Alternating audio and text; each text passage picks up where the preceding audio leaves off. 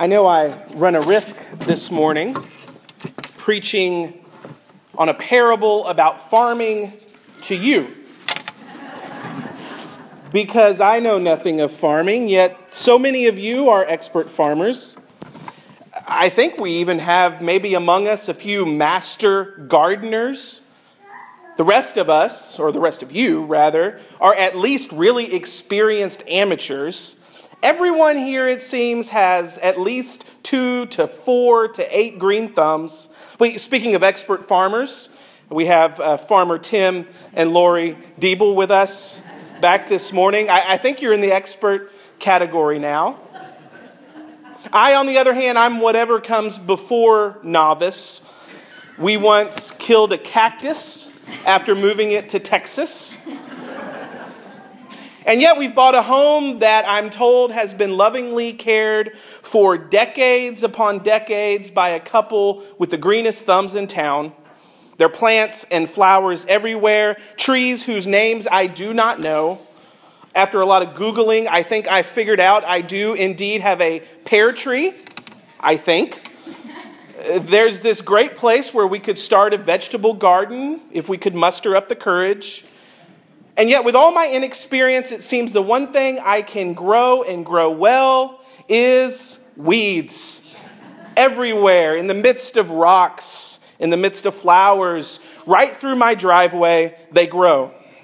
And I'd pull the weeds if I could tell which ones were weeds and which ones were flowers.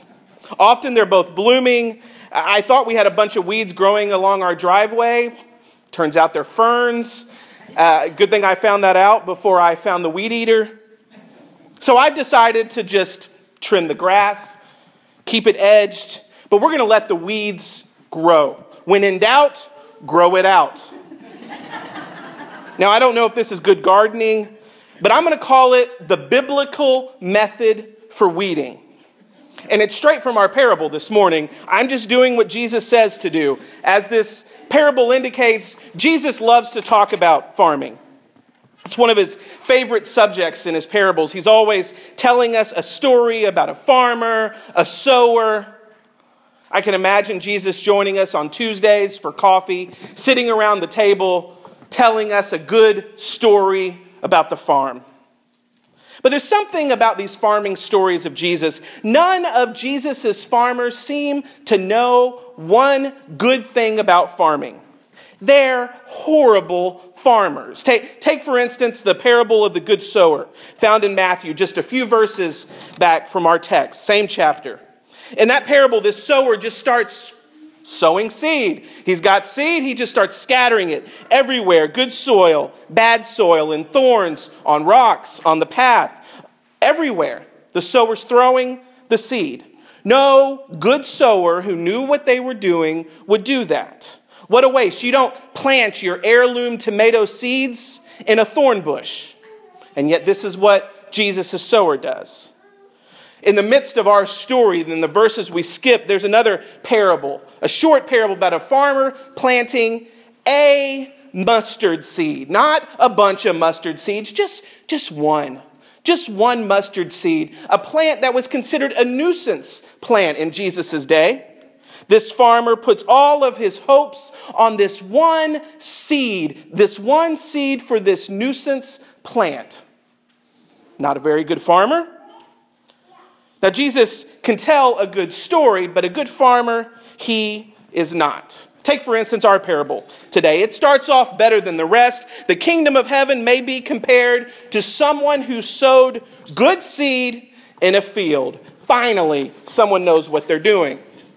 But then things get a little weird. While everyone is asleep, we are told. An enemy came and sowed weeds among the wheat and went away.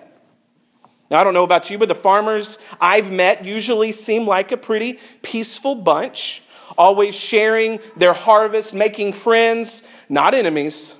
And yet, somehow, this farmer has angered someone. He doesn't even seem surprised at the fact when he's told there's weeds in his wheat. He says immediately, Oh, my enemy must have done this, as if he's expecting sabotage.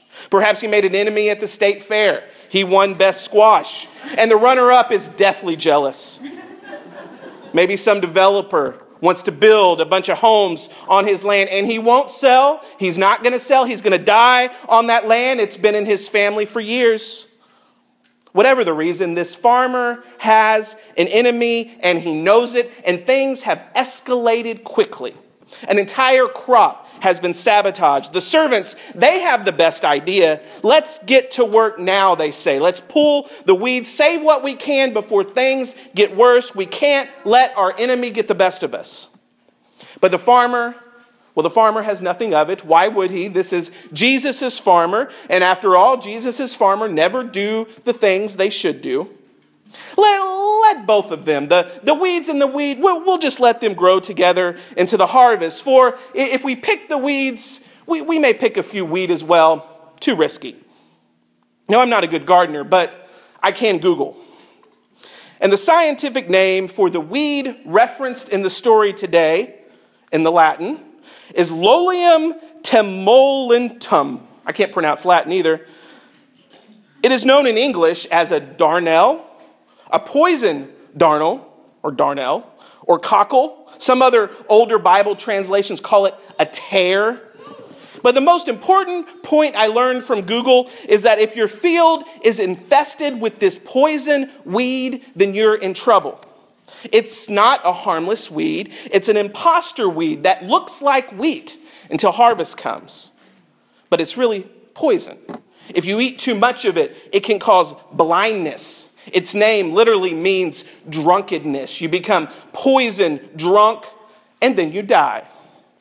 Now, Jesus' listeners, being good farmers that they were, would have known this. The farmer's plan is a deadly plan. Leaving poison weed to grow amongst the wheat is like keeping Clorox in the refrigerator next to the milk. Or let's just store the, snake, the steak knives in the kids' toy bin. It's dangerous, it's risky, it is deadly, and it is, Jesus says, like the kingdom of heaven. Now, if you're not as perplexed as I am, or if you are as perplexed as I am about Jesus' comparison of the kingdom to this dangerous farmer with poison crops, we're in good company. Jesus' own disciples have no idea what he's talking about. Explain this parable to us they ask him. This parable, like very few of Jesus' parables, come with an explanation. After they ask for the explanation, Jesus lays it out clearly, explaining all the players in the story as if he's reading a playbill, telling us who the actors are and what role they're playing. It's so neat. It's so tidy. I wish Jesus explained himself like this more often. Everyone in the story has a role to play, and it's all going to be sorted out in the end. It's so neat and tidy, in fact, that scholars believe that this explanation that we find in our text is not really from Jesus at all, but it's something added much later, perhaps by the writer of the gospel or some early Christian scribe, someone trying to clear up what Jesus left hanging. And I'd argue against such a scholarly explanation, but I'm a minister, and that's what we do for a living, try to clear up what Jesus leaves hanging. We, we love a good explanation. We don't like things to be ambiguous. This is what Jesus really means, we say. We need Jesus to explain this parable to us because we love drawing lines. We love separating the good from the bad, the weeds from the wheat, and we want to know which side of the line we are on, where we stand. Am I a weed, Jesus, or am I a wheat? And, and what about her or him? The Gospel of Matthew, more than any other gospel, is this way Matthew loves his world to be neat and in order. He can't stand the thought of bad guys getting away scot free. There is no prodigal son in Matthew's gospel. Matthew brings us parables like this one weeds and wheat, or like the one at the end of the gospel sheeps and goats. You're one of them. Which one are you? To Matthew, everyone has a category, everyone has a place. There's good, there's evil. And if you're on the evil side, well, you're going to get what's coming to you soon enough. That's why most of Matthew's parables end with someone getting cut up in pieces and thrown into a fiery furnace. Matthew would have probably been a good candidate for some therapy. and of course, I, there's a time and a place to look at the world like Matthew does. But these times and these days, it seems that's the way everyone looks at the world. We're always drawing lines, separating out the good from the bad. Most Christians have long given up on ambiguity, and we carry lists in our pockets of who's weeds and who's wheat. You can tell who's on which list by how they vote, or where they worship, or where they shop, or what they eat, or what they wear, or where they live, or how they feel about gays, or how they feel about abortion, or do they believe in a literal hell, or do you believe in evolution? Liberal or conservative, these are the issues that we use to divide us. What makes you a weed to one group makes you wheat to the other. And before long, we've all cut up one another into little pieces and thrown the whole world into the fiery furnace. That's been quite a week for line drawers. We were traveling the end, of this, the end of this week, so the news came to us slower than it may have come to you. But this week, Israel sent troops to invade Gaza a bully move in the latest ex- escalation of a long dispute over a line they call a border. Here in the United States, everyone's arguing about another border line and the, unencum- the unaccompanied immigrant children who keep crossing that line. We're told illegally, seeking refuge from dangerous conditions in their home. They're undocumented. They're lawbreakers. They deserve to be on that side of the line. We're on this side. We love a line. And then we hear about a passenger plane shot from the sky, from the ground by a missile. Someone, we don't know who, in an instant threw 298 people into a flying, fiery furnace, over 80 of them children, for reasons we can't imagine as the plane flies over another area that's in war over another line, another border. We love our lines. We love killing to enforce our lines, or at least neglecting people on the other side as they die. Weeds belong in here. Wheat or weeds belong out there. Wheat belongs in here. And then we meet Jesus' farmer. This farmer who doesn't know one thing about good farming, but if you haven't already caught on, this story that Jesus tells was never about farming. This is a story about us and how we love to hate weeds.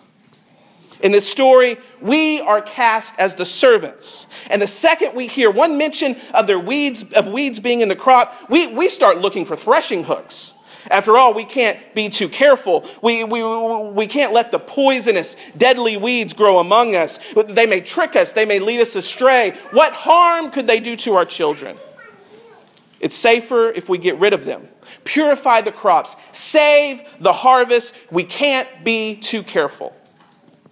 And just when we think we're safe from the infestation, someone looks at us, turns the threshing hook towards us. Maybe we're a weed.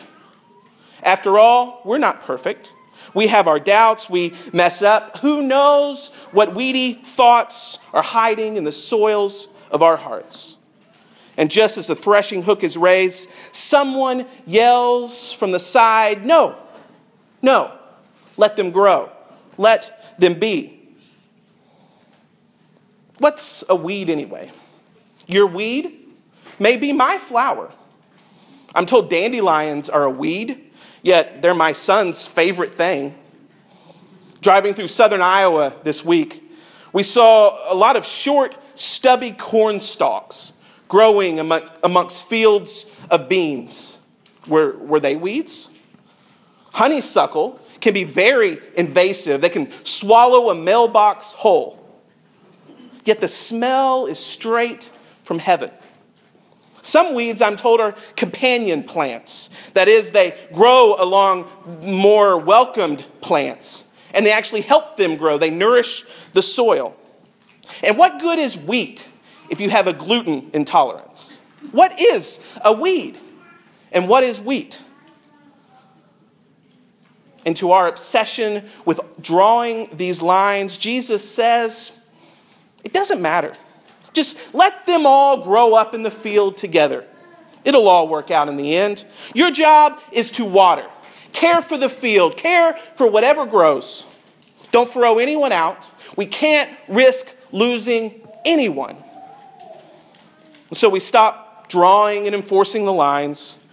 We put our threshing hooks down, lay aside our weed and wheat labels, and just bask in the beauty of this big, ambiguous field of God, where there's room for us all, no matter how weedy or wheaty we may be. May those with ears to hear listen to the word of God for you, the people of God. Amen.